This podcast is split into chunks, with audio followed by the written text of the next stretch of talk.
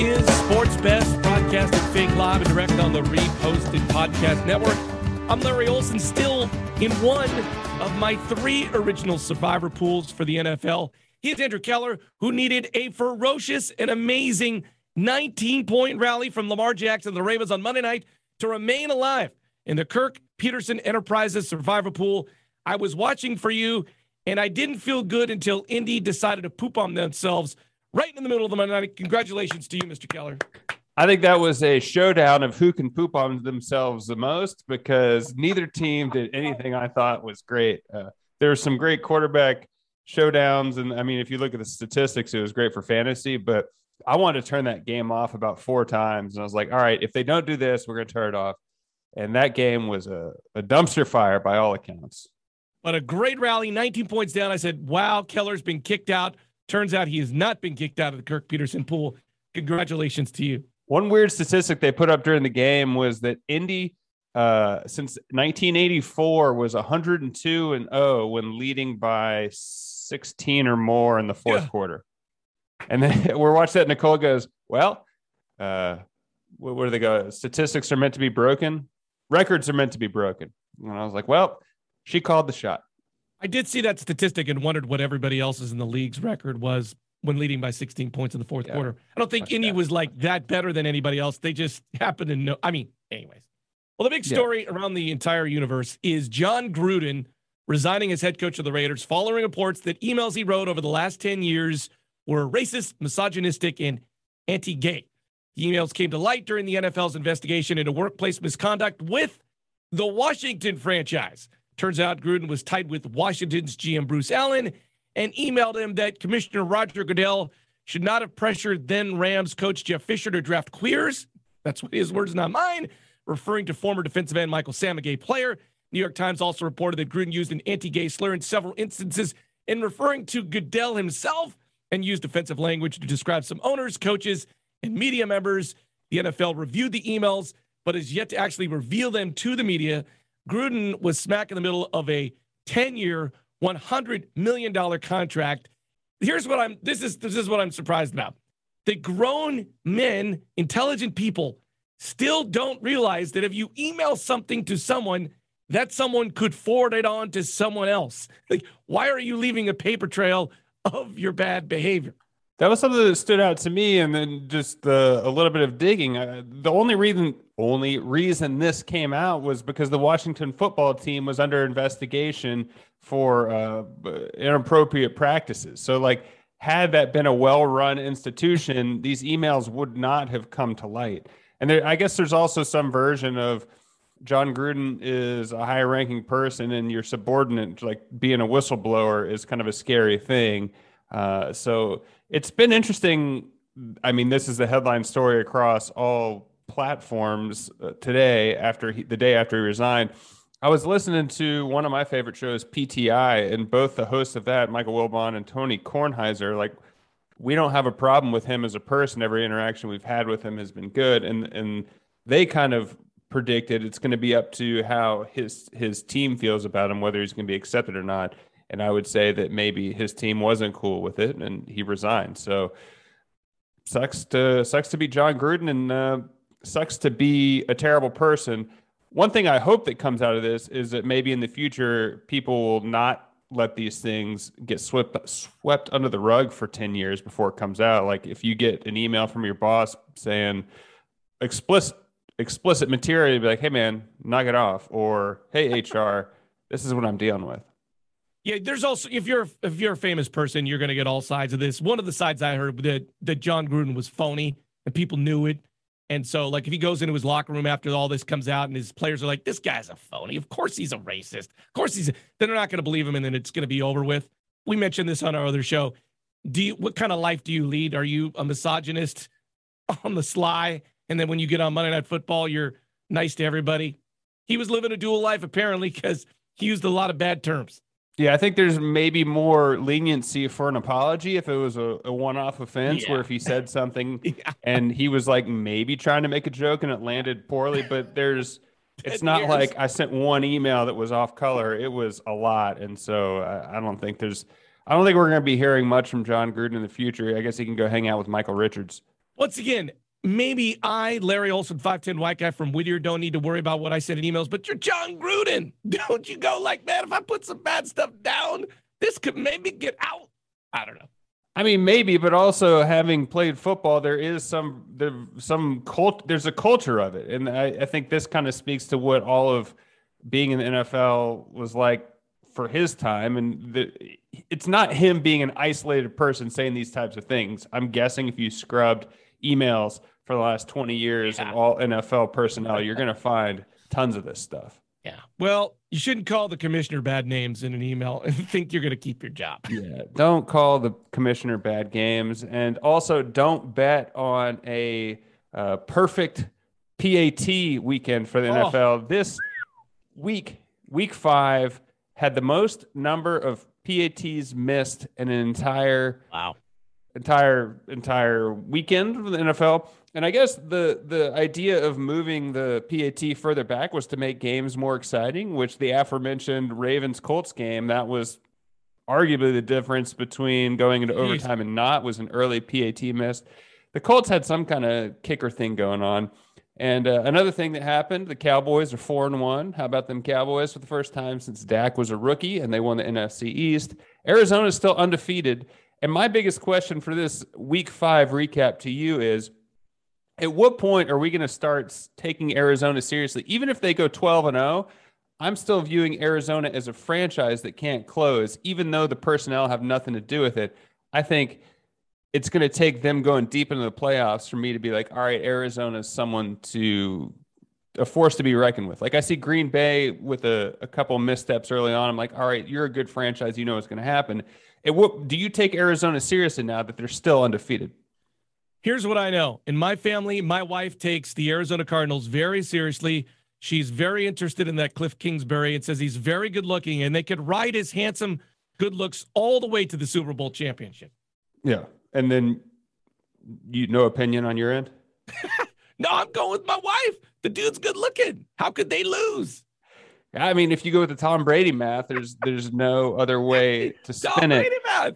One side note, maybe not side note, but uh, it seems like we haven't talked about COVID nineteen in a while. But there were four starters for the Patriots that were on the COVID nineteen list uh, this week, and they missed games. I'm curious to seeing all these sold out uh, sporting events with full stadiums, not really masked up as far as I can tell. It makes me wonder. Like I was kind of saying, they called their shot that China is not going to let anyone attend games. We have full, fully loaded stadiums for the past month and a half, two months. COVID's down. Should we revisit the Olympics allowing people?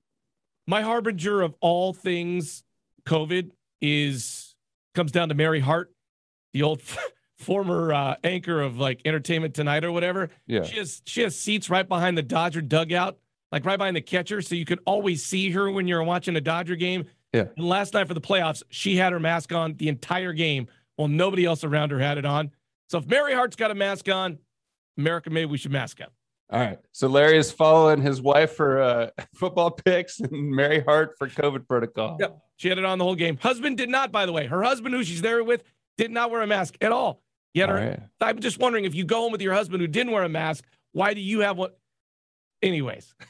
Mary Hart, let's see what she's up to before you leave your home this afternoon. You mentioned field goals. My favorite field goal mishaps of the weekend was Mason Crosby of the Packers missing three potential game winning field goals before finally kicking on his fourth try as the Packers beat the Bengals. My favorite part of this game was when Bengals rookie kicker Evan McPherson thought he kicked the game winning field yeah. goal with 21 seconds left starts jumping up and down like he had kicked the game winner. Turns out it didn't go in.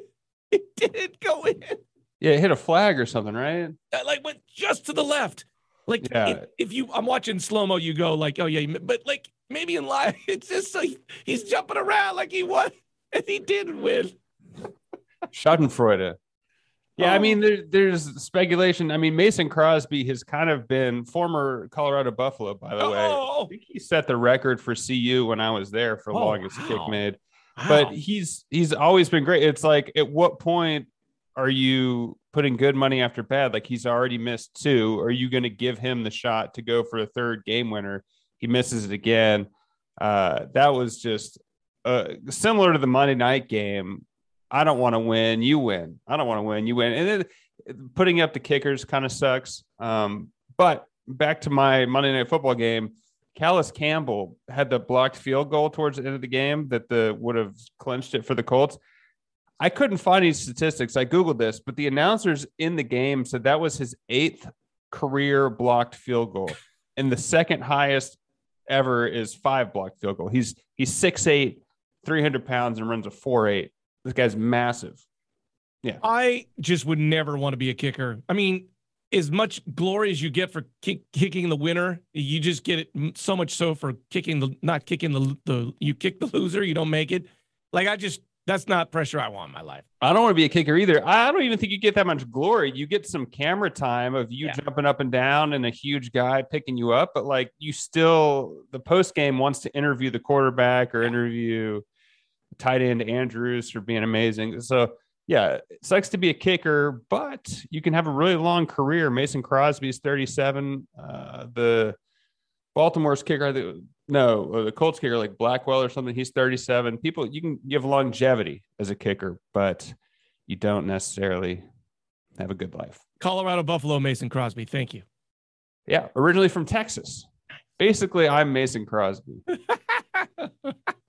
there was a pretty exciting weekend in college football. A uh, apparently Jimbo Fisher this summer called his shot, saying that they were going to beat Alabama, and they did. Unranked Texas A&M knocked off Alabama, and they plummeted all the way from number one to number five. they are five and one. Ohio State's five and one. Penn State's five and one. And then at number eight is undefeated Michigan, and number 10, undefeated Michigan State. I don't know at what point being undefeated catapults you past an SEC team, but the uh, the top five seem seem pretty uh, pretty solid, but then kind of gets squirrely after that. Also, how much does ranking matter today, halfway through the season? So the Texas A&M game where they uh, beat Alabama was obviously a big deal, and I watched the highlights. And what I'm most interested, the fans rushed the field after Texas A&M won. Yes, and I always like that Alabama's got he's got one of the state troopers with him, Nick Saban. Mm-hmm. And so, like, they're rushing the field, and there's Nick Saban. Like, imagine you're one of the college students and you like bump into Nick Saban. Like, you think he, Nick pushes you back? Um, I don't know. I bet you I wouldn't want to bump into Nick Saban. I'm I kind of scared of him. That think of the state trooper though. Do you remember Bobby Bowden? Yes. He had the same state trooper yes. his entire career. Yes. So it's like that guy wasn't protecting anything. That was 100% ceremonial. And uh, I guess also honorable mention Oklahoma barely survived Texas at the Red River Shootout, which is one of the hardest tickets in college football to get, which is played in Dallas. Crazy. And then Iowa and Cincinnati, welcome to the top five. Iowa breaking the top or being number two for the first time since they've had this ranking system in the early 90s. I don't know about Iowa. I don't have, I don't have, con- like Arizona, I don't have confidence in Iowa. What say Karen on Iowa? Um, Uncle Kirk has this new thing where he can make bets now legally. So who are you taking to win the national championship? Uh, Oklahoma. Okay. Really? All right. That's, I mean, sure. Who's Karen taking? She's taking the hottest coach. I think it's the guy from Oregon, Molinari or whatever. Oh, four and one Oregon. Yeah. That's a long shot. I mean, that's in line with Larry's long shot. So is it a lock? Let's lock in the bet. um, just in case you didn't know what Phil Mickelson has been doing, he's been kicking old guys to the balls and taking their money. Just in case you didn't know.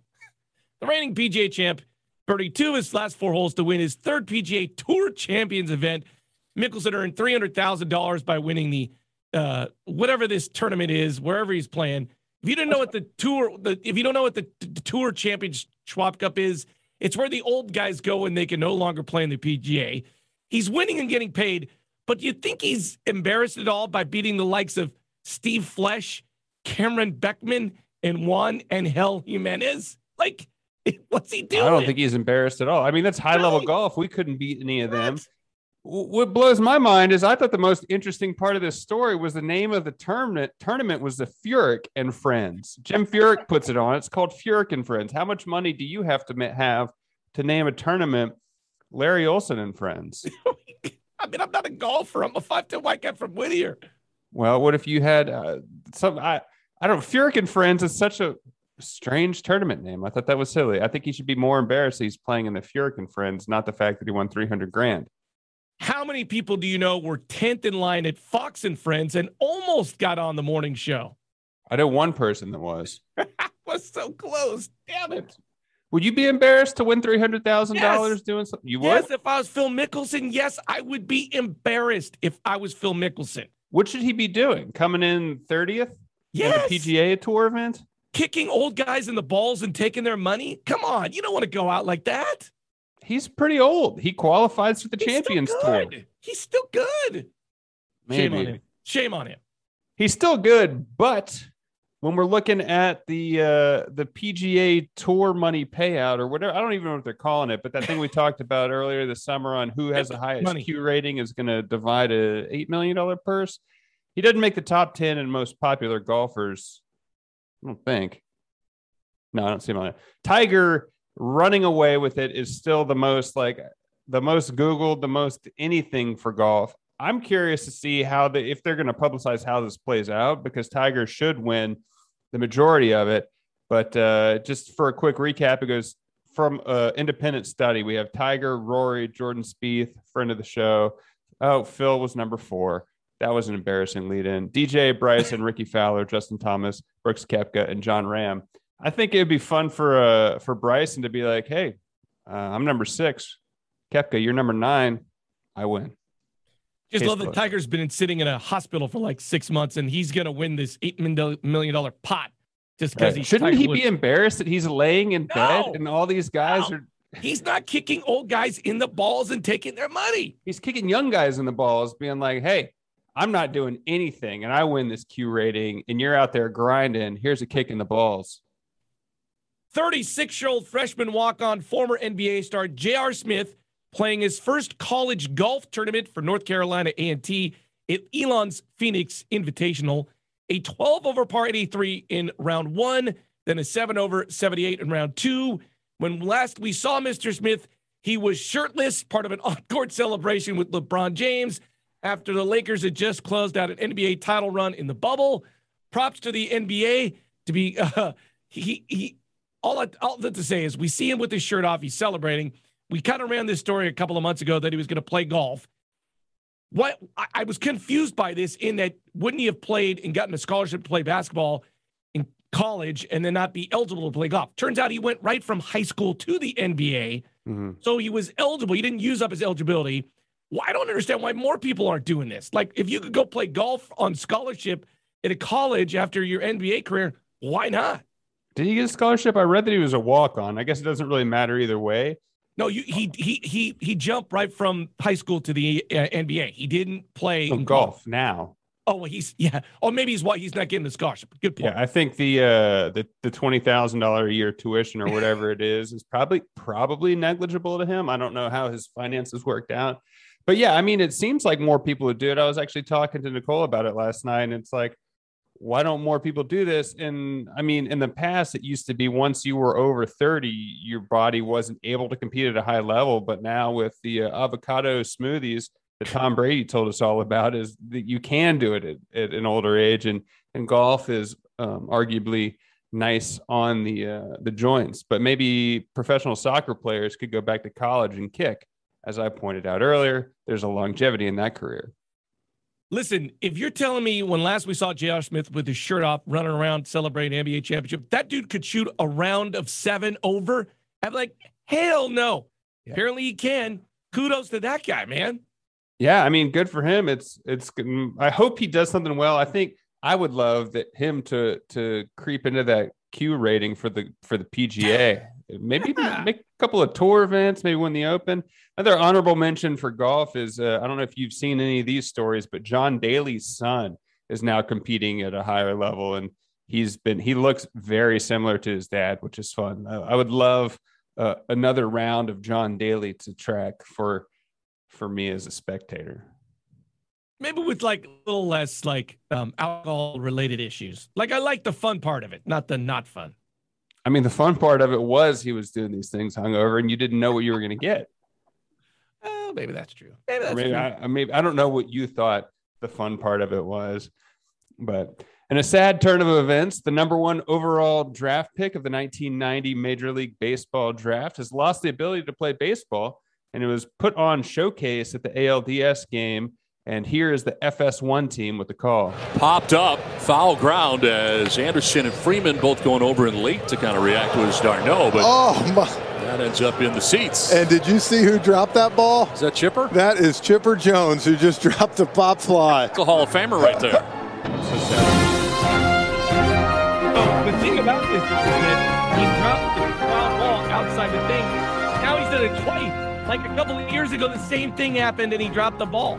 Yeah, it's it's not a good look. I mean, it wasn't a very difficult catch to make. It was straight up and straight down. He should have caught it. It's embarrassing. Um, maybe at some point, do you just avoid it? Is that more humiliating than dropping it? I don't know. As someone who's gotten multiple foul balls in my career, I don't know, Chipper Jones. My here's my question: the percentage that a Hall of Famer is going to barehand a ball that comes to him while he's sitting in the stands, I feel like that's fairly high. We're going to say that's like eighty percent. He's going to be able to catch it. Yeah, it's very high. It's a lot higher than, than the probability that someone of note in the stands would have the ball hit to them in general. I mean, one in 30,000. Yeah. I don't know what the capacity of that stadium is. And he's gotten two. And he's like, he's right. He's almost in the same seat. Yeah. So I don't know. Is it embarrassing? Number one over, had you told an 18 year old Chipper Jones, you're going to drop multiple balls in uh, the Atlanta stadium, he'd be like, no, I'm a good baseball player. You're wrong, Chipper. You're not a good baseball player. How many of the balls you caught you barehanded? Zero. Oh. What'd you do? Use your hat or something? Bounce. They bounce. Cut them on the bounce.